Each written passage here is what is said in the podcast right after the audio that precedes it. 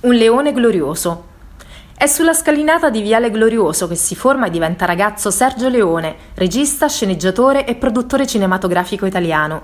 Negli anni 50 esplode il mito della Hollywood sul Tevere. I produttori americani girano a Roma per risparmiare sui costi di produzione e per svincolare il denaro guadagnato in Europa reinvestono i capitali nella produzione di nuovi film.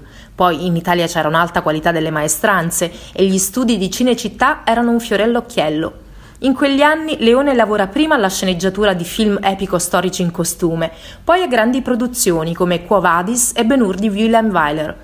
È riconosciuto universalmente come uno dei più importanti registi della storia del cinema, particolarmente noto per i suoi film del genere spaghetti western, per un pugno di dollari, per qualche dollaro in più, il buono, il brutto e il cattivo. E poi ancora C'era una volta il West e Giù la testa, mentre con C'era una volta in America ha profondamente rinnovato il lessico dei gangster movie.